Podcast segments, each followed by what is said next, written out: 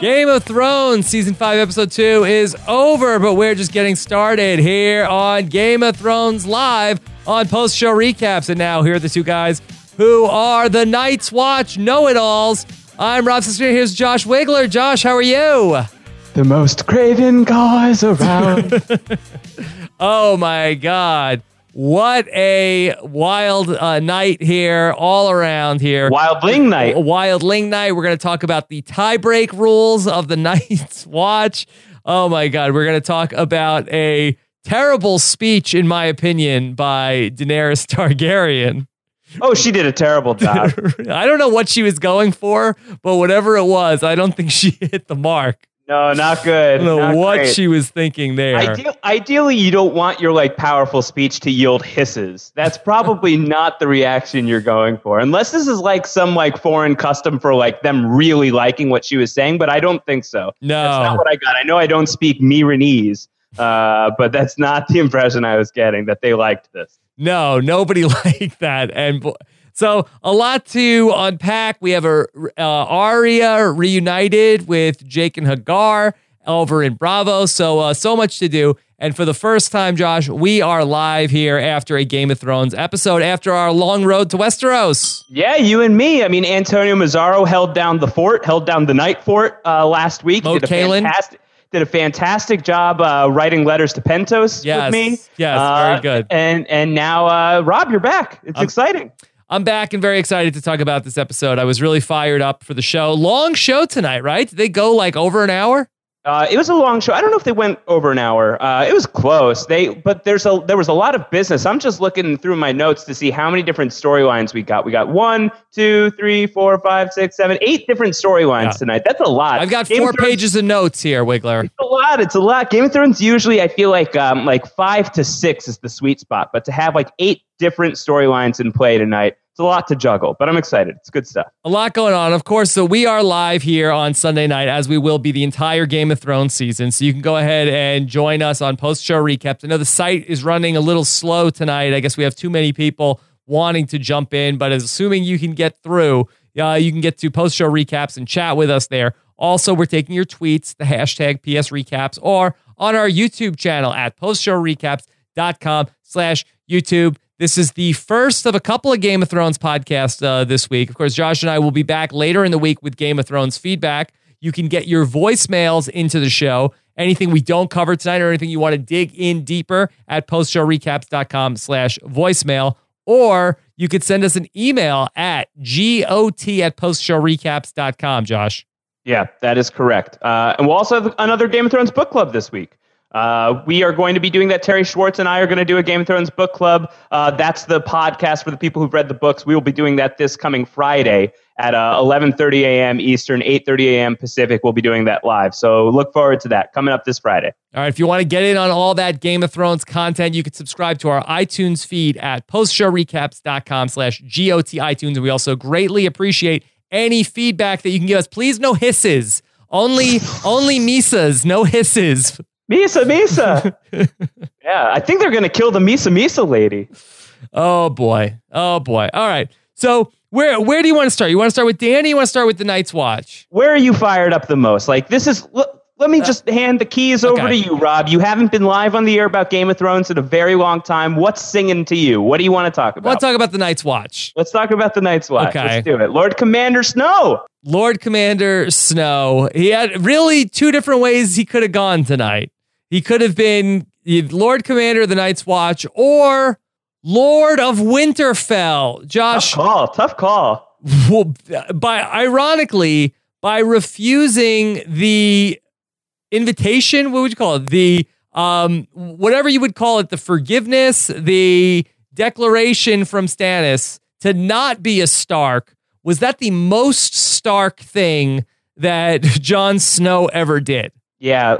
Don't mistake the fact that Jon Snow. Uh, he might not have Stark for a last name. He may have turned down the chance to have Stark for a last name, but that guy is a Stark. He is uh, he is Ned Stark's bastard, uh, and that was a total Ned Stark bastard move.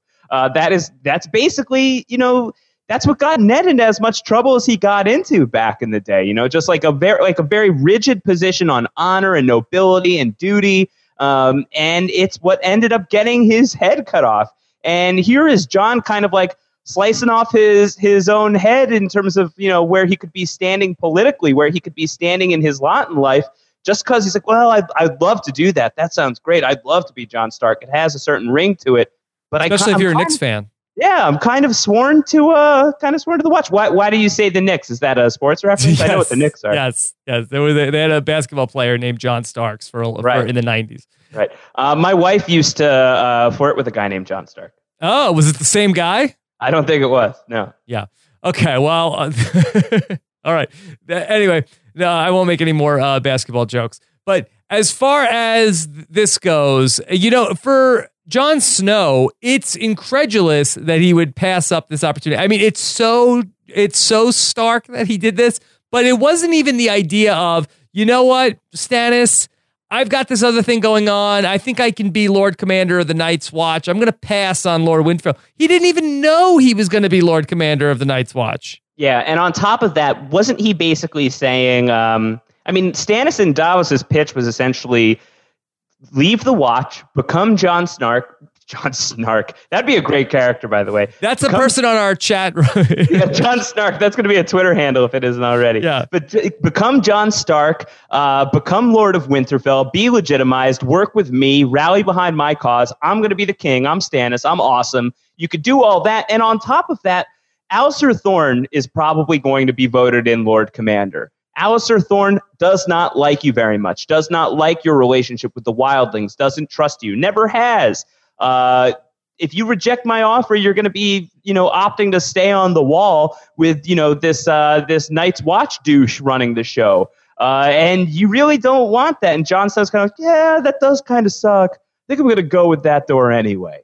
Uh, it's just very, very Jon Snow. It's just vintage Jon Snow what he's doing here. Vintage Jon Snow. And I have to say, Stannis took the whole thing uh, from last week pretty well, right? Yeah, we thought Stannis was going to be really pissed. Yeah, you'd think he'd admonish him. I mean, he even says like, um, you, you know, I I don't really like it when people, you know, disobey me. You could just ask Davos how gracious and generous I get to be, like to to like the nicest people who kind of slight me. And you know, Davos sort, sort of flashes his finger finger free hand, Mhm. and um, Stannis doesn't even do anything with that. Yeah, you he's think at the very least he'd like cut off a pinky. he cut something off and says like, ah, I like the cut of your jib, Snow. Uh, so why don't you, you, you blatantly disobeyed me. You made me look like a big idiot in front of everybody. How would Uh-huh. you like to be the uh, Lord of Winterfell? Yeah, he says no. No, he says no. He says, he says no. You got to No think deal. at some point Stannis is going to get pissed off at some point with Jon Snow, right? Well, the, yeah, you would think so. I mean, I'm sure that that point has already passed a couple of times. Uh, the problem there is where is Stannis going to go right now? Stannis, right this second, kind of needs the Night's Watch. I mean, that's where he's shacked up. Uh, this is the roof over his head. And now, no matter how much he doesn't like Jon Snow, Jon Snow just got voted Lord Commander. Jon Snow's in charge. So Stannis has to deal with this dude. Otherwise, he's just going to get torn up. Um, so Stannis doesn't really have a choice. I mean, he doesn't have to like Jon Snow. He might like Jon Stark a whole lot better. But uh, Jon Snow is what he's getting, and it's not just Jon Snow anymore. It's Lord Commander Snow. Okay. He's got to deal with LCS. So could we just talk about the vote here at the uh, Night's Watch? Because that was a very fun scene, I thought. Okay, so we have to name a new commander. We got to see a little bit of the politics of the Night's Watch. And of course, we knew Alliser Thorne was running for uh, commander of the Night's Watch. Uh, and then a second guy, Dennis Mallister, right? Yeah. That was another Yeah, guy I- that was running. And I believe, actually, just um, for those who don't know, I think that the actor who played that character died very shortly after uh, filming this role. Oh my Uh, this- God. Yeah, this was a story that was reported, I think, in the fall, uh, may- maybe over the summer, that this actor died very shortly after finishing his scene. So uh, rest in peace. You won't be seeing him on the show anymore. Oh my God. Okay. Yeah. Um. Well. Yeah. I, that, that's that's that's crazy. I was not ready Not for to- that. not to- I was not not, prepared for out, that. Rob. I'm sorry. I'm so sorry. Yes. And then uh, so we have the we have the voting, and then Just you to, sort of just to say though, if like the last few days on Earth are filming Game of Thrones, that's not so bad. I mean, at the wall though. I mean, it would At be one wall, thing if you were at, in Dorne or something like that. Yeah, you'd want like King's Landing. Yeah. But then we have Sam steps up. And Josh, what was your take on Sam during this scene? It's like he got up there and he was it was like a roast. Yeah, it was great. I just loved him giving all of that shade to Janos Slynt. Like, you're a baby. You were hiding with women and children, and you were you were when I found you, you were in a puddle of your own making. You're a loser. You suck. Nobody listened to Janos Slynt. It's just more of Sam being the man. I'm telling you, this is the season of Sam. It really was a great job by Sam. And he was like so composed. He wasn't even like ranting. He was just like, you know, firing, boom, boom, boom and then he gives the big stump speech for Jon Snow. Yeah, well, he has precedent, right? I mean, the youngest Lord Commander of the Night's Watch was was it 10, 11 years old apparently, Lord Osric Stark. Uh, so so yeah, Jon Snow is young, but there's been younger. Uh, so he feels probably pretty sure, and you know the the case for Jon Snow speaks for itself. Granted, Alliser Thorne's case speaks for itself as well. Alliser Thorne being somebody who has been on the wall for a very long time, um, is somebody who was very brave during the big battle on the wall and did get injured. And sure, Jon Snow takes over from that point forward. But Alliser was great while he was active. Uh, and Alliser raises the very valid point of do you guys want somebody who's going to fight wildlings or somebody who's going to make love to them as your leader? Uh, and, you know, he's got a point, And I think there's a reason why the vote was as close as, as it was. Mm. Yeah, I feel like if I was Jon Snow, I feel like my platform might be like, hey, the wildlings aren't the problem here.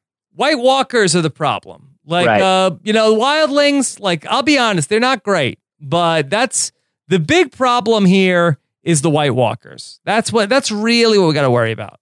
Yeah. Uh, the thing about that, though, is Jon Snow doesn't really have a platform because he doesn't know he's running until he's running yeah. and until the vote. So, you know, he's not going to have much of a speech to give. But there was that moment where Alliser says that line. He says, Do you want to choose a man who has fought wildlings all his life or a man who makes love to them? And John doesn't even retort. You know, he doesn't even stand up and defend himself. I think that he should have said what you said just there. Yeah. Uh, he doesn't even bother. Then maybe it would have been a bigger vote. But. He's a little bit like a touche. Yeah, touche salesman. Yes. Uh, but yeah, it, it doesn't ultimately matter because he gets the vote. Yeah. All right, so the votes come in, and it's a good thing that they had a third set of voting tiles there. Um, it was very survivor esque of, you know, go ahead and, all right, it is time to vote. Uh, and everybody goes up. To, I mean, did people get to say like their little like quip as they voted? Like, uh, like uh, my votes tonight is for Jon Snow, and I think he's the he's the coolest guy here. He's yeah. got the best hair. Yeah. And uh, my, my vote's for Alliser Thorne. And frankly, you know nothing, Jon Snow. Yeah. my vote's for Dennis Mallister because that guy is. yeah. Um, but so then the votes come in, and it was a, it was a tie vote, and uh, very. I, I really like the way that they stack the things up. You could really uh, tell who has more votes very easily. But uh, did you like the tiebreak rules of the Night's Watch that Maester Aemon gets to break the tie. Should it not have been everybody who voted for Dennis Mallister has to revote? You would think that there would be a revote, and then if it was a tie again, then I guess maybe it comes down to Maester Aemon. But you would think there'd be a revote. You would think that the people who voted for Dennis would be able to change their vote. Yes. Was Jon Snow allowed to vote? Uh, I would assume Jon Snow was allowed to vote. He probably voted for Dennis Mallister. Yeah, what were the people who were running allowed to vote? And did they? Is this in the books, Josh? Um, they explain the rules better in the books. Uh, if they explain the rules better, I don't recall them offhand. But I mean, of course, this is in the books that Jon Snow is going to win the vote to become Lord Commander. He's the he is the 998th Lord Commander of the Night's Watch. Wow, so close to number 1,000. So close, not quite an even number, but or an even number, but not a round number, uh, but close, close, close, close. Okay, so Jon Snow is Lord Commander of the Night's Watch, and is, we'll this, is this how um if if uh the final three on Survivor ever gets locked up? Is that how the tie is going to be settled? Probst gets to vote. I don't know. Well, if it's a tie between two of the people, I still think that on uh, in Survivor rules, the people that voted for the third place finisher would have to then vote for one of the one of the two people that were tied. Yeah, think yeah, so. That's, that seems more fair than Night's That Watch. seems more fair, but who who knows? Maester Aemon gets to uh, break the tie. Did Maester you, Aemon know which person he was voting for either? Is that possible that was, it might have been a mistake? Oh, wait, I meant to vote for Alliser. No. for, for, for Mallister. Yeah, we're all in trouble. Okay. What if he had voted for for Dennis? Then we would still have a tie. We would still have a we would still have a Like, tie. I really wanted to vote for Dennis. Yeah. Okay. So we have so many different things to get to. I know we could go on and on about Jon Snow, but is there is there anything else from uh from the stuff at the at the wall?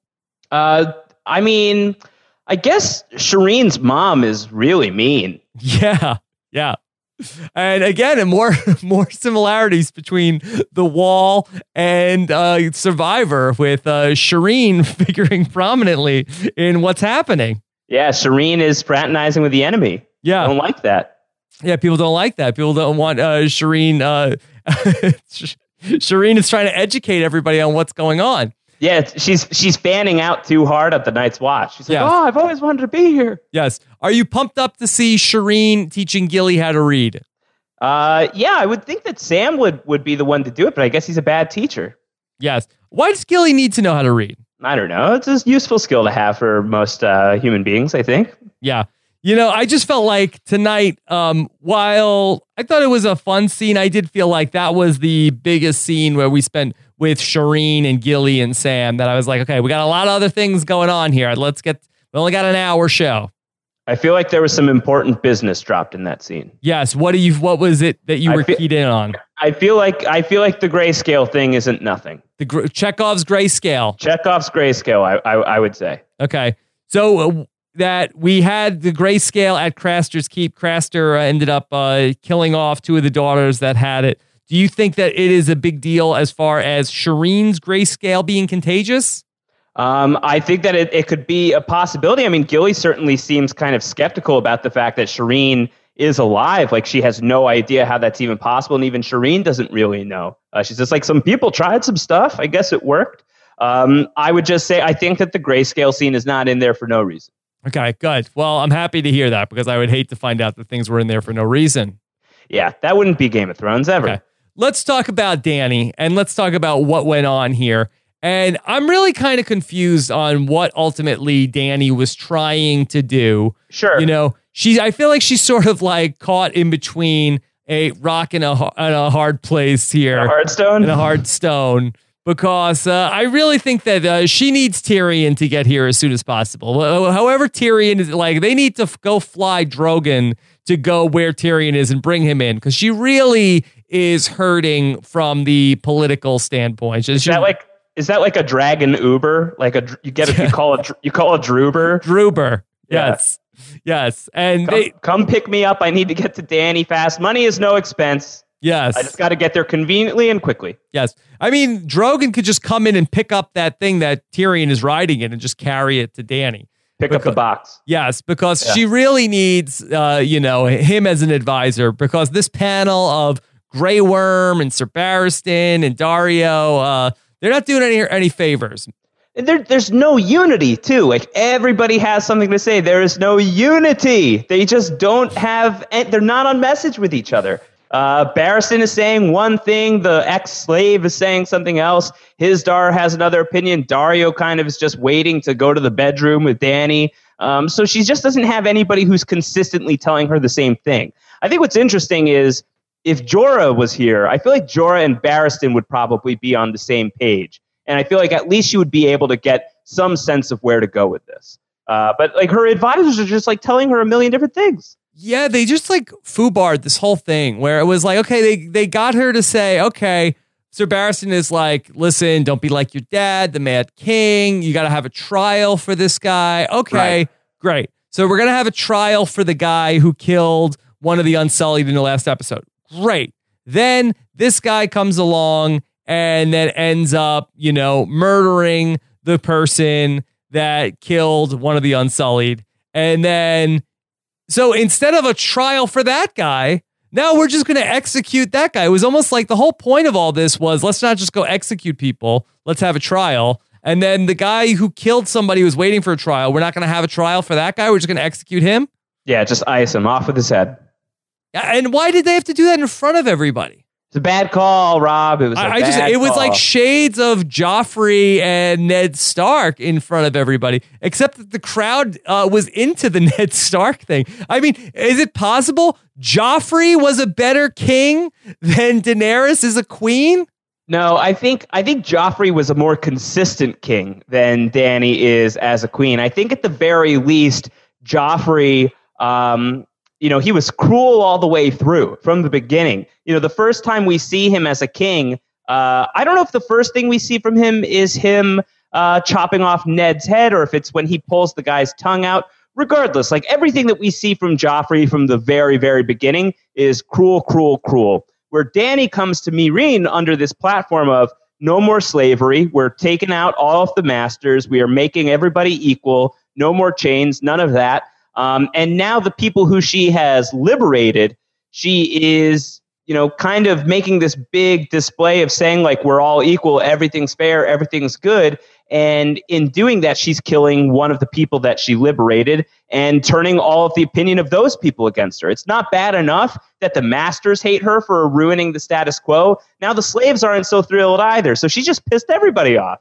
Uh, she did not think this one all the way through. Higher approval rating Joffrey or Daenerys? Uh, In the I would A- say AP right track, wrong track poll.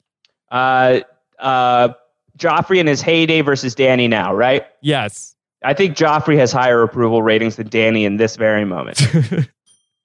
Danny in this very Worse moment. than Joffrey. yeah, Danny in this very moment, stock is uh, plummeting, plummeting. Really not good. She's getting rocks thrown at her. Rocks. Yes. Freaking rocks. Frank Underwood says Danny needs to say she's not going to run. Yeah, what For- would Frank Underwood say to Danny right now? Uh, What would he say? What what, what advice would uh, Francis have for Daenerys? now, look, everybody here, eh, that nobody wants to have slavery, okay? Uh, but he I, he has better approval ratings than Daenerys. I mean, it it just is a disaster. Everything going on with Danny and Josh. You know what is the point? Again, this is a, probably a loaded question. Why is Danny even holding Meereen in the first place? Yeah. Um, well, I think that she has felt like, you know, I think that the whole Mhysa moment, um, this moment where she is finding herself loved by people, finding people who need her, finding a kingdom. It's almost like, I don't need to go to Westeros. Like, this is my kingdom. These are my people. These are the people that I need to take care of. Uh, so I feel like being in Meereen, like, she doesn't feel like she can just come here and, you know, liberate them and, and do all this stuff without actually reforming the place. Uh, she can't just like do all of this and move on. She doesn't want to. She wants to. She wants to make everything in Slavers Bay, you know, legit. She wants to clean this place up, and I think that she wants to do that before she even thinks about the Seven Kingdoms. Um, I think she's finding that that is a lot easier said than done. Uh, I think that uh, ruling in concept um, and you know winning battles winning wars i think is a very different thing than ruling in practice and i think that that's something that she is discovering she's either not suited for or not prepared for Yeah, and is it like a Pottery Barn thing now, where now that Danny has broken Meereen, she owns it? She has. She can't just leave with the Unsullied tomorrow. You bought it you pay for it Oh you know? she. I, th- I think that's how she feels and i think that she feels like she's bought into this and she's got to see it through. Um, and you know that might be very bad for for danny based on how tonight shook out. Uh, she's got a lot of work cut out for her if she wants to make this uh, situation you know smoother. Gonna take a while Yeah, I mean, really, to just go from the undying love of you know the thousands and thousands of slaves that she freed to then being his. his, and they hate her, and now they're gonna they want to. I mean, it's re- I don't know why what she was thinking. What did she think the reaction was going to be? i don't know that they were gonna be like oh nice that was great good call Like, Way to well, do that Yep, he had it coming. You know, Yeah. she said, "Don't do that."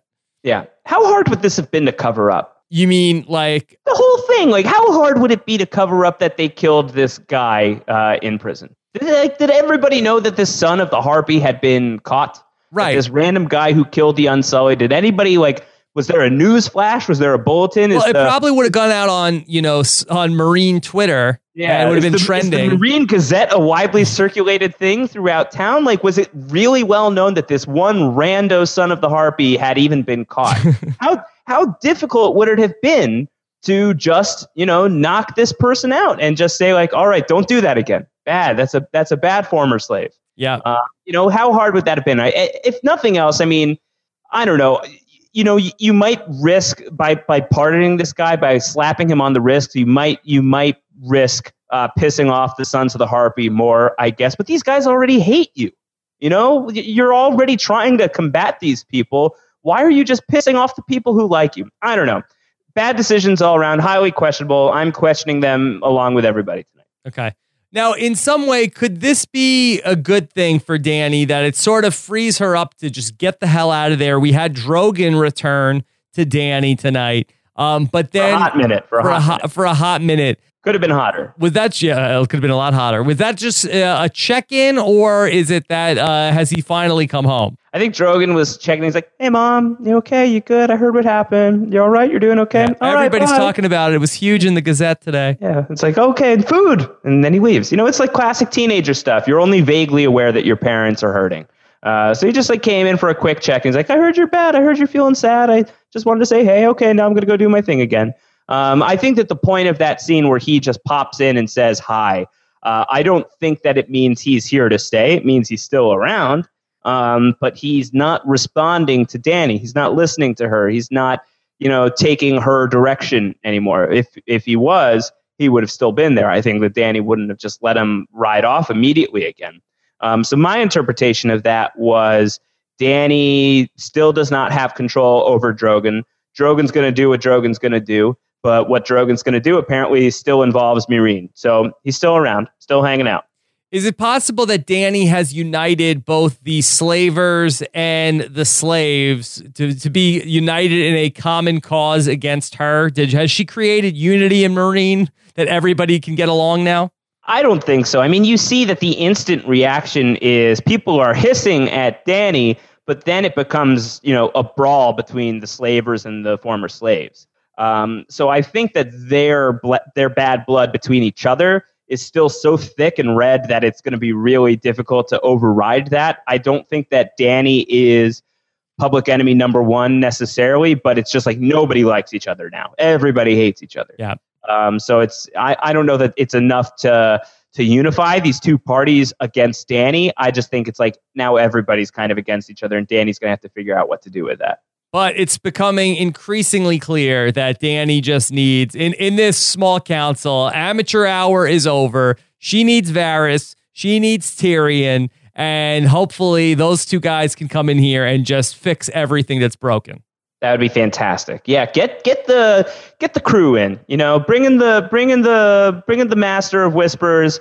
Bring in the master of coin, uh, the, the sometime hand of the king. Bring in the elite crew. It's time to get the real deal on board. I think uh, we really we've got a bad PR situation on our hands here in Meereen, and we need the A team. We Okay. need the A squad, and that's Tyrion and Varys. Let's just talk about those two guys here since we're since we already brought them up and they didn't have a lot to do tonight. Sure. Uh, Tyrion and Varys. they're on the road to Volantis to eventually get to the road to Meereen. Both of those would be great podcasts. Yeah. Is that fun for you? Um, sure, I guess so. Um, but I like that whole conversation about how you know people find them repulsive, uh, but they're the people that really uh, they can't stay away from ruling the people. Yeah, yeah, and they keep like surrounding themselves in boxes on boxes on boxes. They they're, they're always trapping themselves in boxes. Uh, it's interesting. Yeah, it was definitely an interesting conversation of how Varys and Tyrion, and you know, there's something to it that like they're the brains behind this operation. They're the ones that are keeping people alive and keeping wheels in motion, um, and coming up with these these brilliant ideas of, of how to govern the land, and they're getting zero credit for it because they're looked at like freaks. You know, Tyrion being a dwarf and Varys being a eunuch. No one wants to follow these guys because everyone's so shallow and superficial. Uh, no one can look past that stuff. Um, and it's both of them talking about how they're kind of resigned to the fact that that sort of glory is never going to be theirs. And you know, maybe if this was Lord of the Rings, that wouldn't be true. Maybe the you know the the hobbits will be successful and everyone's going to bow before the hobbits. Uh, but you got to imagine that in the world that's been established by Game of Thrones, that there's a lot of truth to what Varys is saying. Where like we're not going to be like you know revered as the heroes. We're Varys and frickin' Tyrion. Yeah. So we really need for Danny to get her act together. We need to really put together this dream team of people. So she needs, you know, we need to get her you know, Tyrion. We need to get her Varys. We need to get somebody who can warg and control the dragons. And then once we've assembled this dream Not team, season. yes, once we've assembled this whole dream team for her, then she can go to Westeros, right? Yeah, it's like the Olivia Pope and Associates of Westeros. I think would, would be a good thing to have. Get Tyrion Lannister and Associates on the case. Yeah. Uh, it's it's handled. It's almost like Trivial Pursuit. You have to get like all of the different pie pieces, and then once she has that, then she can move to the center. Did you say pie? Are you stoked on pie? I'm stoked on pie. Okay, so let's go ahead and I'm I'm Lala Stokeworth on pie. yes, all right. Let's talk about uh, Arya because we didn't get to see her last week. Here we are. She opens the show. She almost closes the show. I thought she was going to close the show, but we went back to Danny. And we see Arya on Braavos. And finally, she gets to where she wants to go. She gets to the house of black and white. Yeah. And uh, you know, just because we were talking about pie, my my head is just going to baked goods. I was hoping for some black and white cookies. black and white cookies. That's where they should sell them at the souvenir shop of the house of black and white. Yeah, I think that they're missing an opportunity if they're not doing that. Yes. All right. So she gets there, and we think that, okay, here we go. Finally, we've been waiting all summer, all year to get to this point. And she goes there, and basically they tell her, you know, nobody's home. Yeah, thanks but no thanks. Thanks, but no thanks. And Uh, yeah, she says I'd nowhere else to go, and the guy's like, "Little lady, you got everywhere to go. You have got everywhere else to everywhere go." else to go. Uh, you're not hanging out here. Not hanging out in, in my house black and white. yeah. And so she ends up just sitting out there for seemingly the entire night. Just uh, Cersei, Walder Frey, the Mountain, Meryn Trant, over, over and over again. The list got pretty short. Yeah, the list is short now. I guess too many other people died. Yeah.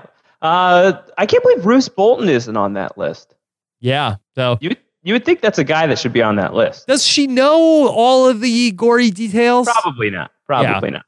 Does she know exactly what was going on? I No, mean, no, no. Th- Theon's not on the list. Theon's Uh, not on the list. Yeah, these are people who would be on the list if she knew. You would think so. But anyway, so she's down to a top four, baby. And Top so four, she just goes over the whole list and then she just throws the Braavosi coin into the water. Could you believe it? Yeah, she's done. She's over this.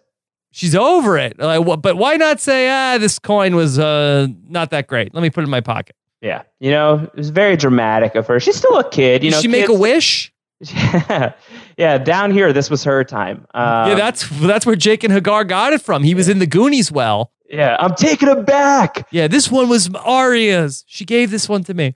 Yeah, Okay. So then later on in the episode, we come back. Arya is going to, uh, you know, throw down with some thugs in the streets of Bravos. Did you think Arya was going to be able to take those guys? Yeah, absolutely. Okay. Yeah, I thought so too. I mean, come on. We've seen Arya take on harder men than that. Like we've seen her take on some real badasses, and she's been fine.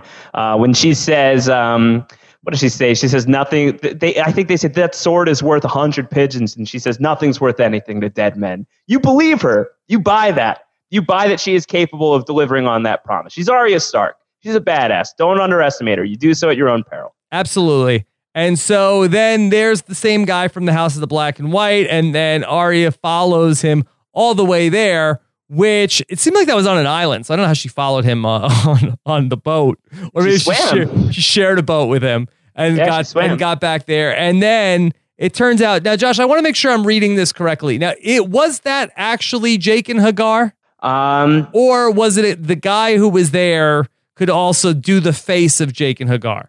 he said he's no one. Uh, so is it is that the same guy that was at Harrenhal in season two? I think that that is up for interpretation. Um, my interpretation would be probably yeah, um, but that would be it, it would be very strange if that was not the case. Um, but I think I just want to make sure because I've been calling him Jaqen H'ghar. I think and- we can keep calling him Jaqen H'ghar. Okay. Uh, just at least, if nothing else, for the sake of ease. Uh, but what he is insinuating here, I believe, and I don't think I'm speaking out of school to say this, is I think what he is saying is like, it doesn't matter what my name is. It doesn't matter who I am. Uh, all that matters is is what I can do and what I'm what I'm doing. Um, and once you get to that place, then you know, then we can talk. Now we can talk shop. Um, so I think that's kind of the lesson he's trying to impart on her here. Uh, is Uh, you know me as Jaqen H'ghar. I don't really give a crap about the name. I could wear any face and I'll be fine. Um, and I think that maybe that's where we're looking at at Arya trying to get to, trying to get to that level, which is kind of hardcore to think about. Could Jaqen H'ghar be a woman if you wanted to?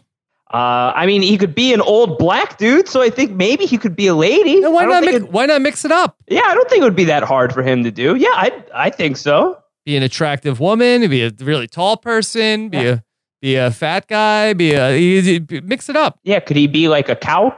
Could he be a cow? I'm not sure if he could be a cow or direwolf. Yes, I don't just, know. Just people, just people. uh, yeah, but he could probably do that. He could probably be a lady. Uh, whoa. Okay. I think so. Jaqen H'ghar would be a, an attractive lady. Yeah. We have to ask Prince Doran if it's uh, if it's Constable Odo rules on on, Correct. on Jaqen H'ghar. All right, so is Arya there to learn how to be the faceless woman? I think that she was. The, listen, I think that the reason she's there is she's looking for a friendly face. You know, she well, that's the wrong else. place to go. well, there there might be friendly faces. Yeah. yeah, many friendly faces. Um, no, I think that she's there for a friendly face. I think she's there because back in Westeros, there's nothing there for her anymore. Everybody she thinks that she knows and loves is dead. Um, she has left the hound behind. She's wandering on her own. She's looking to get the hell out of this hell that she's found herself in over the past several seasons. Uh, she comes to Braavos. I don't think that she has a plan to become, um, you know, one of Jaqen H'ghar's types of people. I think that she probably just wants to reunite with Jaqen H'ghar. He gave her that coin and said, you know, come find me. Um, so I think she's coming to find him. I think that now that she has found him, and now that she has come upon this place where he seems to to work or reside or be associated with, at least it certainly seems to me like that is the path that she, at least for the foreseeable future, will be walking down. Uh, and my question to you, Rob, is what do you think of that? Well, I think for uh, Maisie Williams, I think that this was a bad move uh, in her contract. In her contract, yeah. She should have uh, gotten a, some sort of a rewrite to not potentially have a position where they could recast her at any moment, just have her give her a new face. Yeah, this would have been this would have been a great move on the writers' parts if they could have found a way to jerry rig Isaac Hempstead Wright the Bran Stark character uh, to thread his character through the House of Black and White at one point. Yeah, that would have been better.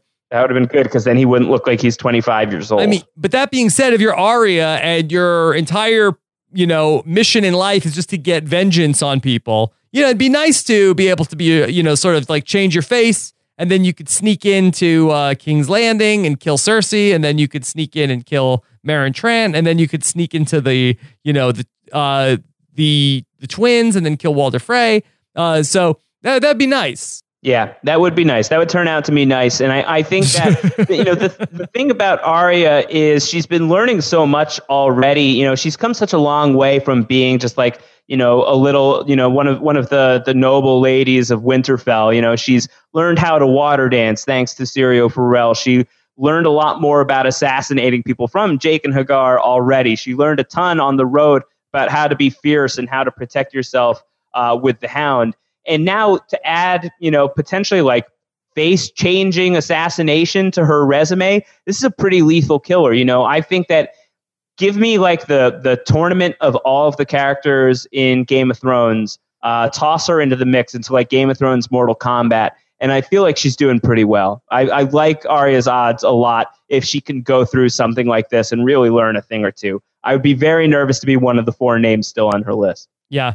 Okay, let's go ahead. I mean, we still have like nine things to talk about, so we got to move. Keep moving. Uh, where do you want to go next? Um, let's let's go to King's Landing because pr- from King's Landing we could go to Dorne. Okay, great. So let's let's do King's Landing and Dorne in, in one shot. All right. So we start in King's Landing with Jaime. I'm sorry, with Cersei opening up the what would you call that? A present. A present. Yeah, a gift. Jack in the box, which is a Jaqen, a Jaqen in the box. no, that's different. Could this be Jaqen H'ghar the snake? No, well, I, it could be, but I don't think so. No, no, no, no. And the snake has Myrcella's necklace. Correct. That's not good. Um, that's not great. that's not great for all the reasons that Cersei goes ahead and tells us is, oh my God, they've got they've got her daughter, and uh, we basically are responsible for the death of Oberyn Martell and and his sister way back when, and the Dornish are threatening us. They're saying that they're going to kill our daughter. This is no good. Um, yeah, it's it's horrible news. This is very bad news. And Cersei, who's already lost a child, is not really in the market to lose another. Yeah, that was not really great. No, No, just great. refresh my memory. So, um, they sent Myrcella to Dorne during the, you know, during the second season, back when they needed the Dornish people to do what? Because they didn't really do that much, right? Uh, why did they send Myrcella to Dorne? Yes. I think it's just you know the Dorn they're- the Dornish are so irascible. Uh, you know they they really they act on their own accord. They do what they want. They've got princes and princesses there, and nobody else in the Seven Kingdoms uses those titles because you know F it. We're Dorn. We do what we want. We do what we like. Um, and I think with the Seven Kingdoms as tenuous as they were, Tyrion is doing what he can to smooth things over with with a country that does not particularly care for the Lannisters to begin with. It's a big olive branch. It's saying, hey, why don't you marry into the royal family? We can try and move past everything that we're doing. So I think it was a good, Don't join Stannis. Yeah. yeah, it, was a, it was a good political move for Tyrion at the time. But once Tyrion is removed from power, there's really no one to massage that relationship anymore. Okay. So Jaime ends up saying he's going to go to Dorne to bring back Myrcella. Good Yeah. idea? Or best idea. Best idea. Wow. I, that, I don't think it sounds like a great idea at all. No, it's a, it doesn't sound like a great idea. It sounds like a heroic idea. Heroic idea. Sure. Sure. Um, I mean, you think that Jaime, he just got back to uh, King's Landing and then he's ready to go out on the road again. How's he doing with the, you know, being left-handed? Well, not great, but that's uh, probably part of the reason why he brings in his teacher. Yeah, good move. Um, maybe bad move for Jaime, Rob, but great move for the show and great move for our ongoing entertainment uh, value here with Game of Thrones. The fact that we are now looking at a storyline of uh, Jaime and Bronn on the road. This is great. This is a great duo. Uh, road trips have been fantastic on Game of Thrones already. Getting Jaime and Bronn on the road together could be a really, really fun time. Could Yeah. be a great time at the movies. Yep. And it's not a huge road trip, I think, from King's Landing to Dorne.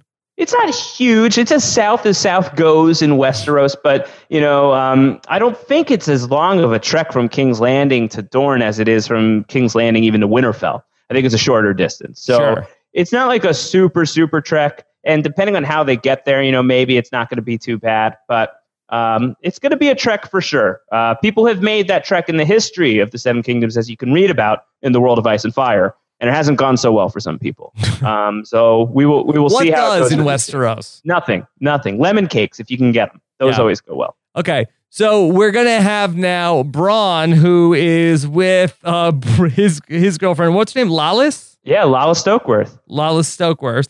Uh, and Stoked on Pieworth. yes, and she's going on and on and on about her sister. Her sister is mean. She pulls her hair. Uh, Bronn has a line there. He says that uh, you know mean people tend to get what's coming to them. Uh, Yeah. That seems like a more important line than we're just talking about uh, Lollys's sister. You mean like a meta commentary? Yes, yes. Like a, pro- a promise that the mean people in this story are going to get theirs. I feel like that maybe it's the show saying like, uh, I know there's a lot of a lot of bad things have happened. Hang in there.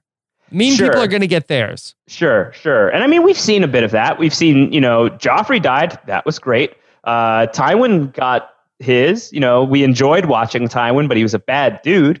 Um, there are still plenty of bad dudes out there that are deserving of uh, of, of a swift beheading at at uh, at least uh, you would think, if not a more drawn out demise. Um, you know, that being said, if that's the lesson that we're supposed to take from that comment that Bronn makes, that uh, mean people get what's coming to them, doesn't preclude that you know nice people get what's not No. coming to them. No. You know, I mean, we've seen a whole lot of that, and I and I would be um I would I would be astonished if we don't see more of that moving forward in Game of Thrones. I think that people we like, people we love, I think we will still lose those people along the way. But I do think that the worm has turned to a Grey worm. certain the gray worm has turned to a certain degree in terms of um some of these bad guys have been getting theirs, and hopefully that's a you know that's an upward trend. Hopefully that's going to continue soon. Okay. So Bronn and Jaime are on the road, and if they succeed, then Bronn will get a much better girl and a much better castle, which you can't ask for a better deal than that. Can't ask for a better deal than that. I wonder what castle he'll get. Uh, yeah, we'll see. We'll, We'll see. see. But yeah, poor Bronn, he's been putting all this legwork in with with Lollys, and now it's all out the window. Well, he seemed pretty bored. He seemed a little bored. he seemed pretty bored. Like, ah, okay, that's fine. Did you like how he looked like Prince Humperdinck in like his royal clothes? Humperdinck, yes. Humperdinck, uh, Humperdinck, Humperdinck, Humperdinck. He he kind of did though. He looked really froofy. He had like the really puffy like blue and gold thing. It just was not very Bronn. No, it was not. Okay. Bronn Humperdinck, not a good look. All right. Let's go and check out what's going on in Dorne. We got our first view of Dorne in Game of Thrones. Yeah, what did you think? Uh, it was nice. It was, it was about what I expected. It looks pretty good. Yes. And they're down there and they're in the, what is it, the water gardens? The water gardens. The water gardens. And then here is uh, Dr. Bashir. He's the, the Prince of Dorne. Yeah, Doran Martell, Dr. Bashir, your favorite. Yes. Okay. Are you a big Dr. Bashir guy? Uh, I wouldn't say I was a big Dr. Bashir guy. I think that if I was going to do my uh, Star Trek Doctor power rankings, I think he's probably he's probably you know maybe number four on the list. Wow. That's right. Behind- Who's number one? Bones? Yeah, I think McCoy, I I think you go uh, McCoy, Crusher, Doctor, and then uh, and then uh, Bashir. I think that's probably right. I think that's probably that's probably about right. Um, but that being said, okay, um, the what is the name of the woman that he is uh, that he is arguing that his wife, No, that's not his wife. Uh, That's a. uh, his sister? We're, we're going to back it up. We're going to Okay, refresh your up. memory. We're going to refresh your memory. That's Ellaria Sand. Uh, she is the lady who came to King's Landing with Oberyn Martell. She was the Red Viper's lady. Oh, well, she now. has a new ha- a new hairdo. new hairdo, and frankly, uh, played by Indira Varma, a very good actress in a lot of great shows. Uh, lot, lots of great roles from her over the years. Um, I don't. I mean, I I don't remember what she sounded like back in season four, but I feel like she's like got a thicker accent this season. I don't know if that was just me. Really throwing us off. Yeah, she, I feel like she changed her accent a little bit between seasons, but maybe not. She didn't have a ton of screen time in season four. Um, her most memorable moment is screaming uh, her face off uh, when the Red Viper's face came off.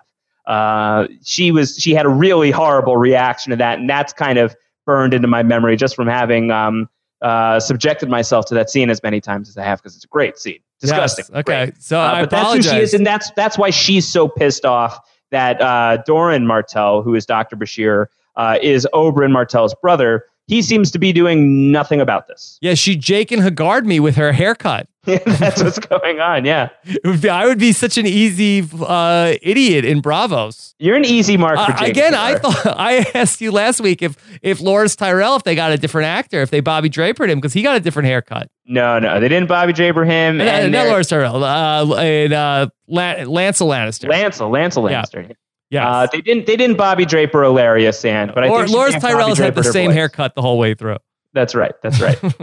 Yeah. Great hair. Great hair. Great But yeah, hair. Ellaria Sand is pissed off at uh, Prince Doran. Um, Doran does not seem to want to do much. Uh, I don't know. What's your take? Should he be moving against um, against the Lannisters? They do have uh, the princess in their captivity or in their in their clutches at least. Should they be doing what she says and sending her back No. one finger at a time? No, don't do that. Myrcella seems like a nice Lannister. Of all the of all the Lannisters we've seen, she seems uh, very nice. She has never done anything anything bad. She's had very little screen time through five seasons of Game of Thrones. But Yeah. the times that we've seen her, much like Tommen, she has been uh, very anti Joffrey. Yeah, no, it's true. Do Very not anti-Joffrey. cut her and send her back piece by piece to Cersei. Yeah. Yes. Fair enough. Now, uh, Josh, could you set up the sand snakes? Sand snakes. What do you want to know? Uh, so uh, the sand snakes are who? Those are the the the the bastard children of Oberyn Martell. Okay, yeah. So the sand snakes, who just get name dropped a little bit here, Ellaria says the sand snakes are itching for some vengeance on the Red Viper, uh, for the Red Viper. The sand snakes are Oberyn Martell's bastard daughters. Um, I don't, I don't know what else to say beyond that because I feel like first off, we'll get to them whenever they pop up. Uh, but whenever they do pop up, they are Oberyn Martell's bastard daughters. So you can expect that they're probably going to be pretty awesome.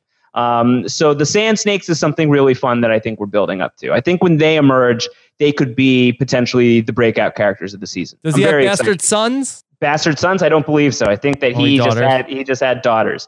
Uh, and in in Dorne, um, gender roles are not what they are in the rest of the Seven Kingdoms. Yes. They're fairly progressive in Dorne. Very progressive. So so the the ladies are you know treated uh, with the same reverence and respect uh, a, as the men. As far as these warrior women go, they are equally feared. Uh, so people take the Sand Snakes pretty seriously, I would assume. Okay. Uh, there's another scene with Cersei later on in the episode, which comes out of the scene with Tyrion and Varys, where we talk about that there's a lordship out there for whoever brings her the head of Tyrion. Yeah. And, she, and Tyrion says, well, they're not going to kill every dwarf in the Seven Kingdoms. Cut to, you know, a very. Cut to she's killing every dwarf in the Seven Kingdoms. Yeah, cut to a very like Dinklage looking head on the table. Yeah, no, she's she's hunting. She's head hunting for for Tyrion, and the best is how like it's, yeah. yeah, it's it's not him. Um, and her her guards are kind of like, "You idiot! You got the wrong person." They're, it looks like they're going to really punish punish him. And Cersei's like, "Nah, don't punish him. Like, I wouldn't want to discourage people from trying. so she'd rather get the wrong heads than get no heads at all. Uh, so she's she's happy to be getting a collection of uh, of dwarf heads right now, which is uh, says says a lot about Cersei. And you know, we talked about is this going to be the season where we like Cersei more, where we where we appreciate where she's coming from more? Not Um, yet. Not yet. not yet. Not yet. When this is what she's doing. Um, when when Not she's great, Josh. this- yeah, when she's doing this with no remorse, that's a that's a bad look for Cersei Lannister for sure. Um, now the person that takes the head, uh, Qyburn. Yeah, Maester Qyburn. He's the guy who, you know, he nursed Jaime when Jaime had his hand hacked off. He's the guy that um that was kind of tending to the mountain. Yeah, where's our update on the mountain? I don't know. I don't know where our update on the mountain is. Hopefully, we'll get one. Seemed like he was in critical condition. Uh, that you think that they would give us an update. Didn't seem like he was doing so hot. Um, he was doing nope. so hot, but no update. No update on the mountain yet, but Qyburn remains very much in play. Um, so maybe that update is forthcoming. But Qyburn is that guy. He was the guy who was tending to the mountain after the mountain got uh, poisoned by the Red Viper before the Red Viper's head exploded. Um, and Qyburn, I guess, is now like Cersei's go-to guy. Yeah, and so And he's got he wants to do something with the dwarf head. yeah, he gets named to the small council, and Cersei has like a meeting with everybody, and she doesn't. Lots of people are unhappy with some of the positions that she's giving out. Yeah. Um, yeah, Mace Tyrell is the only one who's happy with it. Well, he wants to be hand of the king. She's like, no, no, we have more important jobs for you. He's like, oh, that sounds great. Yeah, that's fantastic. That's fantastic. I'm, I'm master of coin and ships. That's awesome. Yes. Double duty. All right, but some one person is particularly unhappy, and that would be Kevan Lannister. Kevan Lannister. Um, yeah, you know, always always a bridesmaid, never hand of the king. Uh, I think he really wanted that job pretty badly, and he does not appreciate where Cersei is coming from. Does not respect. Does not acknowledge Cersei's authority. He does not. Um, he does not plan to bend to her will. He does not plan to join her her farce of a small council. Uh, and he's wondering where the hell is Tommen? Where's Tommen to tell me all this stuff? Where's Tommen? Where is Tommen? Tommen's hanging out with Sir Pounce. They're playing. Is Leave he? He's not hanging out with that whore from Highgarden. Whoa, come on now. That's I'm Cersei's word. That smirking whore from Highgarden. You're quoting. You're quoting. Yes, Uh, probably, yeah. I would never say that about Margaery. That's probably exactly where he is. Uh, Yeah. And hanging out with Sir Pounce, playing with the cat. Whoa, Yeah. easy, Josh. Yeah. Okay, all right. So What do, you, uh, what do you think about Kevan Lannister just like uh, by Felicia-ing Cersei here and just saying, I'm out. I'm going back to Casterly Rock. If uh, if he wants me, he can he can send for me. That's where I'll be. yeah, I mean, do you think that we will see uh, Tommen be like, "Hey, Uncle Kevan, could you come back to the small council?" Writing him a letter. Yes, like, dear Uncle Kevan. Dear Uncle Kevan, this is your nephew Tommen. Today I played with your Pounce. Uh, no, I don't think we'll see that. Yeah. I don't, think, I don't think we'll see that scene anyway. All right. I I don't think Cersei cares if he leaves. I don't like. I don't think that she likes the way she was talked to in front of everybody, though. No, she doesn't like. She can't I don't like. think that. she likes that. Just don't throw me no shade. I mean, Cersei's running out of allies. I think. Yeah, for sure. She's got Qyburn. Uh, Jaime's in Dorne. She doesn't have Jamie anymore. Um, Pycelle, who is like the biggest kneecap sucker at that table, does not even seem to be able to hold his tongue because Qyburn is there, and he has no respect for Qyburn. Yeah. Um, so yeah, she's got one friend right now. yeah. She's got Qyburn. Uh, she has uh, Lord uh, Mace Tyrell, and uh, and that's that's about it. That's about it. That's about it. And That's Mace not great. Tyrell, like, I mean, she doesn't even like she Mace Tyrell's away. family that much. So Yeah. Yeah, it's a bad, bad time. It's a lonely time for for Cersei. All right, let's talk about Littlefinger and Sansa and Brienne and Pod. Okay. Yeah. Yeah, they were so close yet so far last week, and now uh, they finally have collided these two storylines. Brienne has been looking for a Stark girl for a very long time. Mhm. Found Arya in the season four finale. Arya didn't want to be found, uh, so they went their separate ways. And looks like Brienne's not interested in being rejected twice because Sansa rejects her here, but Brienne's not having that. She's still coming after Sansa. So Sansa and Littlefinger are hanging out. Sansa's still wearing the Power of Veto necklace. Yeah, And- that's right. and she's and she's hanging out with Littlefinger at the cafe, and then Pod sees that uh, sh- there is Sansa there and tells Brienne, and Brienne goes up to confront them.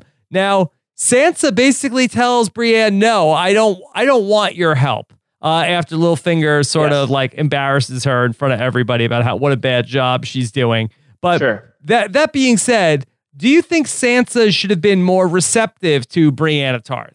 Um, you know, I, I get why she's not. Uh, you know, she's encountered a lot of terrible people over the past couple of years. Uh, Littlefinger, she knows what Littlefinger is capable of. It's like the devil you know sort of situation where I think um, she at least feels like she has a read on Littlefinger and what Littlefinger wants, and she feels like she can operate within Littlefinger's world. Whereas Brienne, she doesn't know Brienne at all. The only thing she knows about Brienne, other than what Brienne is selling her right now, is that she saw with her own two eyes Brienne kneel before Joffrey at Joffrey's wedding.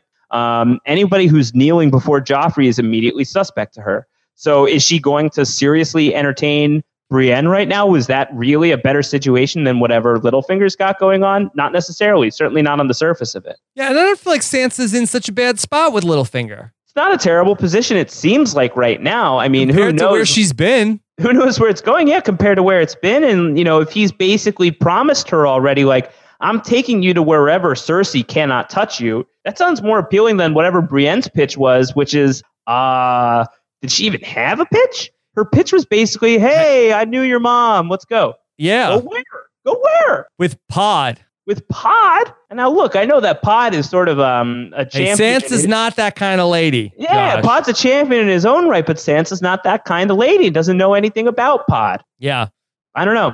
Brienne doesn't have much to offer right now. It doesn't seem like she needs to. She needs to work on her sales pitch, let alone uh, Danny with with her her speeches that she's making. I think Brienne needs to take some lessons as well. She could use uh, Tyrion Lannister and Associates' expertise right now. yeah, she did not have a great pitch. And then we have a big chase that ends up happening, where then Littlefinger tells her to stay, and I think that was a smart move on her part to get out of there because I think Oh uh, yeah, yeah, yeah, yeah. Stay meant stay and die. Bad move to go and approach them, but good move to get the hell out of there. And her and Podrick go and run for it. Uh, the guys end up chasing her. Podrick ends up going in a different direction. He ends up getting thrown off his horse and into the water. Typical Pod, Classic Pod. classic Pod. Uh, and then it looks like he's going to be done for, but here comes Brienne out of nowhere and takes out two guys. And Brienne and Podrick are going to follow Littlefinger. Yeah. So to be continued on that. What do you think? Sword through the throat. That's pretty cool. Yeah, that was uh, tough stuff.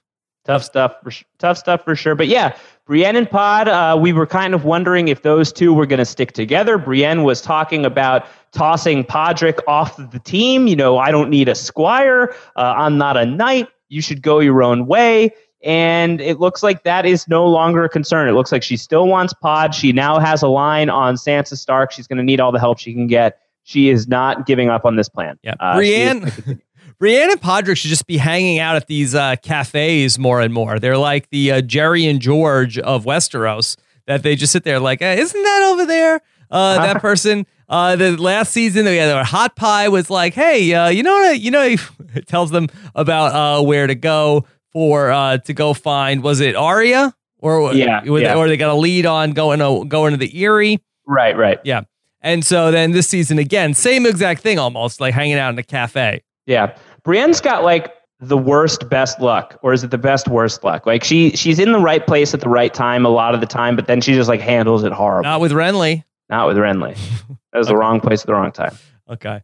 All right. So uh, Also, it doesn't help her case when she's trying to win Sansa over and she says, Renly Baratheon was killed by a shadow. That's what happened. I know it's what happened, but maybe figure out something else to say that doesn't make you sound like a lunatic. Mm, yeah. Makes you sound like a crazy person. A shadow with the face of Stannis Baratheon. Just say Stannis Baratheon killed him. Did the Good enough. shadow have the face of Stannis? I need to go back and take a look at that. Uh, I you don't know, recall. it was odd. I felt like you know they do those big like uh, previously on Game of Thrones. They didn't put that scene in there. They should have done that. They should have done that. I would have liked. I would have liked a refresher on that one. Okay. Should have done that. What do you think? Question time? Yes, question time is here. All right. Of course, uh, send in your questions. Hashtag PS recaps. I know there was so much to get into in this episode that we're an hour into this before we get to the questions. But Joshua, what do we have to start with? All right, let's start with Rabs266. Rabs writes The show answered the question that I had last Sunday about the size of Drogon now that we saw him. Do you think Danny will find a way to control her dragons this season and ride them to, to show power to the people against her? Yeah, this came up last week of like, how big are these dragons going Right, to get? the aquarium theory. Yeah, are any of these dragons going to get big enough to, to ride? Is the fact that some of them are locked away in a dungeon, does that mean they're not going to grow to riding size? Well, we saw Drogon tonight. What's your take? Rideable? Well, he's not my kind of dragon, Is, but Dro- is Drogon rideable? I, I believe so. should I ask bel- Pentos. We should write into Pentos. about that. yes.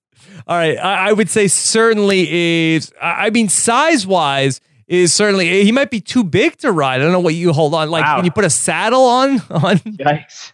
Drogon? Can Yikes. you like strap like a bucket to his Whoa, back? stop, stop, Yeah. stop. Don't say that. Don't say Okay. that.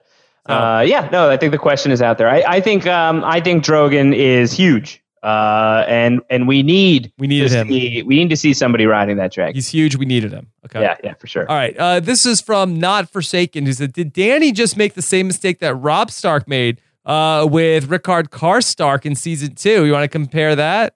Was that season two, or I think that was season three because that was like a precursor Martin to the, Lannister? to the Red That- Wedding. That yeah, I think. bit. Yeah. Yeah, I think we, we were setting up some Red Wedding nonsense with that. So I think that was season three. Neither here nor there. Um, Similar. I think it's similar for sure. I think it's similar in um, Dany is making a judgment call that you know I, I get I get where she's coming from morally. I think morally she thinks like, well, if I'm punishing these people, like I have to I have to have an equal policy for anybody who is uh, offending the laws, who's breaking the laws. Um, but uh, I feel like you know it's it's it's it's a it's not thought through you know it's it's maybe it's the quote unquote right thing to do morally but it's the wrong move to make politically and right now politically matters a whole heap and lot when she's ruling over a city that she really has no business being at Yeah. Stark like, even. very stark like very stark like indeed The law is the law. the law is the law. This is this is related. This is from Dave Baker. Dave Baker writes in: uh, Would it be in Dany's best interest to leave Meereen um, right now? Yes. Probably yes. Yes. Ian, everybody, leave this godforsaken place. Get out of there! What Get are you there. doing, you stupid idiot? Get out! um, yeah, I think I think right now it's probably a good time to go. You probably want to go. yeah, you stupid idiot. You know, go get out of here. Get out of there. You got the Unsullied, and look, the Unsullied, they, they didn't even turn on her. So I mean, they're they're good. It's Yeah. these. I- I've been saying it since season three. These slaves are useless. Yeah. What is Yeah. so good about them? These slaves are so dumb. These slaves that there's no point to even having them. What do you Yeah. need a million slaves for? You have the Unsullied. You have dragons. Yeah, and now she's just like created. She's manufactured this mob. Uh, you know, she's she's increased the mob's numbers so significantly uh, of all these people who are, who are just hissing at her. Uh, you know, that's a big crowd, and she has contributed to that crowd in a big way. So yeah, Dany, move on, move move right along. Uh, either like fix this fast or get out of there. Yep. Uh, just want to take your temperature real quick, Josh. Uh, do you would you think it would be a good idea? Should we find somebody from this podcast audience and execute them on the show next week? What do you think? I don't. I don't think we want to do that. I feel like that might get us flagged on YouTube, and uh, we might. Uh, we might be in some trouble. I there. say here's here's my plan. Let's let's play. Let's find somebody from the from the audience. Uh-huh. Okay. Uh, let's let's plan to execute them, and then at the last second say, you know what? Yeah, we we hear the will of the people. There will be no execution this week, and but our approval rating will just be sky high. No, I think people will be, will be mad if we if we promise not if blood. we- they want not- blood. Oh, so you think we have an audience like a, a Joffrey esque audience? Yeah, yeah, yeah. I think Once we put it out there, there's going to be a beheading on the show next week. Yeah, I think you've already set expectations. Satisfy really bloodlust. Oh my Yeah. god. You I think. I, listen, I don't know about next week. That's short notice, Rob. But I think we could do a beheading before the season is over. we'll put that in the works. We'll put the beheading in motion. It'll happen. All right. All right. Let's take another question. Who's this from? Uh, This is from Jordan Kalish. Uh, I believe it's pronounced Kalish, Josh. Is it Jordan Kalish? I believe so. like delish. Uh, Jordan Jordan Kalish uh, writes in, "Who knew the Night's Watch had so many Eric Cardonas, David Murphys, and Spencer Bledsoes?" There you go. There you That's go. very funny. Very I like that. All right, let's keep going. Uh, and this is from Jason Burning. He says, uh, "What happened to the smoke baby? Did it just do its thing, or poof, or is it uh, roaming around somewhere?" Yeah, this is actually a very good question that I have, Josh. And you know, I am, uh, you know, I've talked about this on the Game of Thrones uh, Road to Westeros uh, series. So I'm pretty much done with the Clash of Kings audiobook. And you know, of course, so, so How's stuff- Roy doing? very good. So the stuff from season two is, you know, uh, top of mind for me. And so, you know, they did that whole thing with they had the, the smoke baby that kills Renly. Then they have the smoke baby that takes over, you know, that's how they take over Storm's End in the book, uh, which I'm not sure if they did that also on, on the show. But then there really no no mention of smoke baby again. Uh, why has why has Stannis abandoned his most effective tactic? I don't really know. Uh, the Smoke Baby thing was a great move. You would like to think that Smoke Baby might Do it come twice, right? Um, Yeah, you would you would think that the smoke baby it's like it's kind of like the um it's the nuclear option in the Baratheon arsenal. Uh, he needed to he needed to use that to to infiltrate uh, Renly's camp and, and kill his brother off and make sure that he could you know increase his army. Um, but who knows what it takes out of Melisandre other than it literally physically takes smoke baby out of her. Um, but like who knows what that does to her in terms of like power levels and energy levels and just not feeling physically fantastic. So I could see it being like one of those like last resort measures, something that they really don't want to do unless they really, really have to do it. Okay.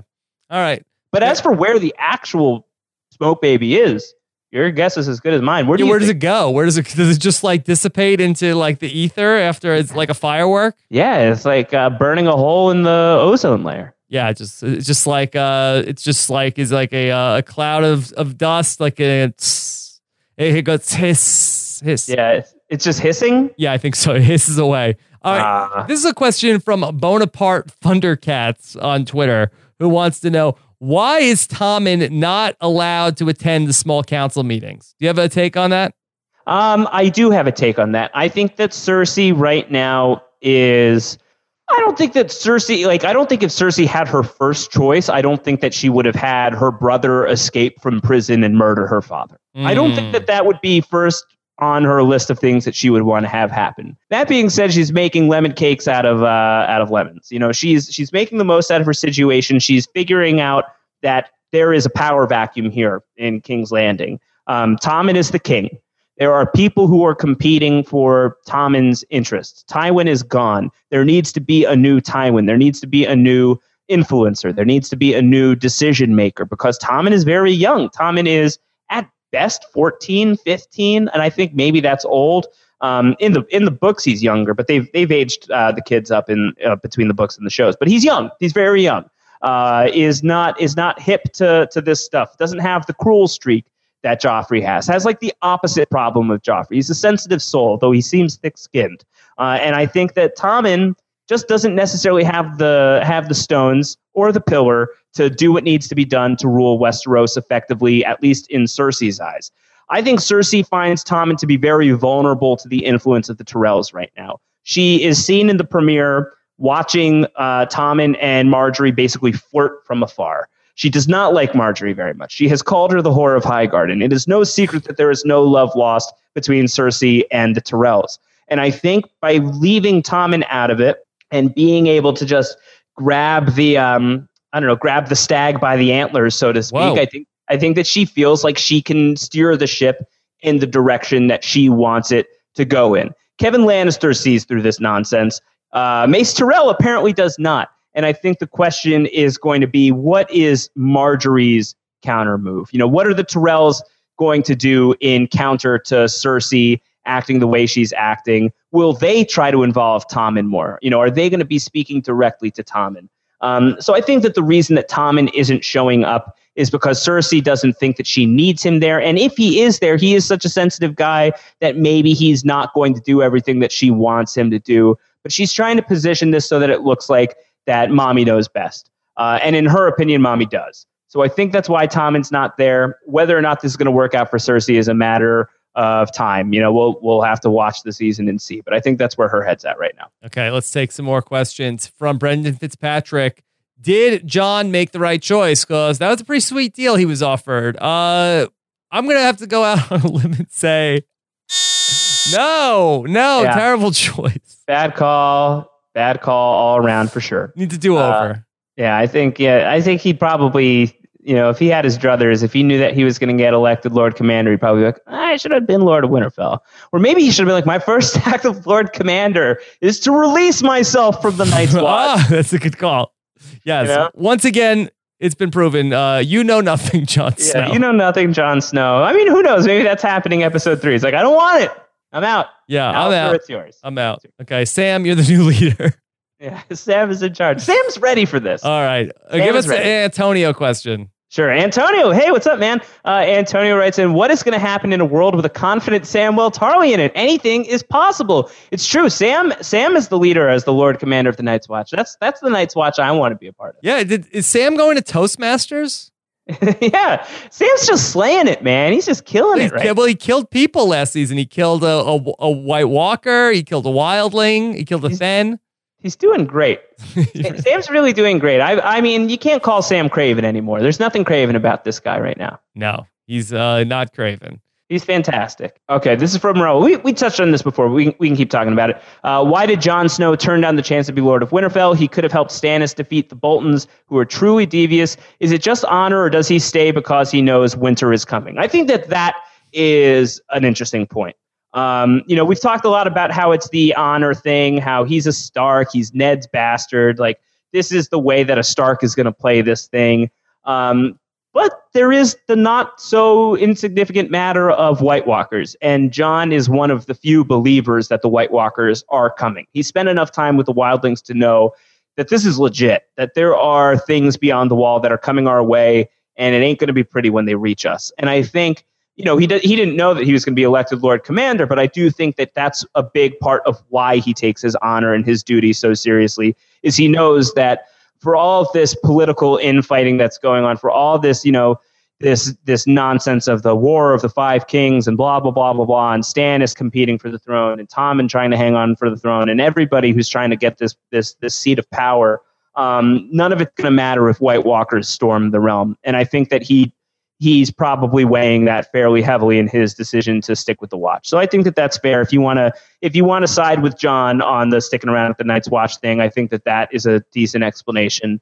Uh, that being said, Lord of Winterfell, man, that's a hard thing to say no to. It's a good gig. Um, it's a great gig. Josh, could you just maybe refresh my memory, or maybe if it doesn't make sense, uh, we can uh, talk about this. That the the Stannis plan of what he's doing right now doesn't make a lot of sense to me.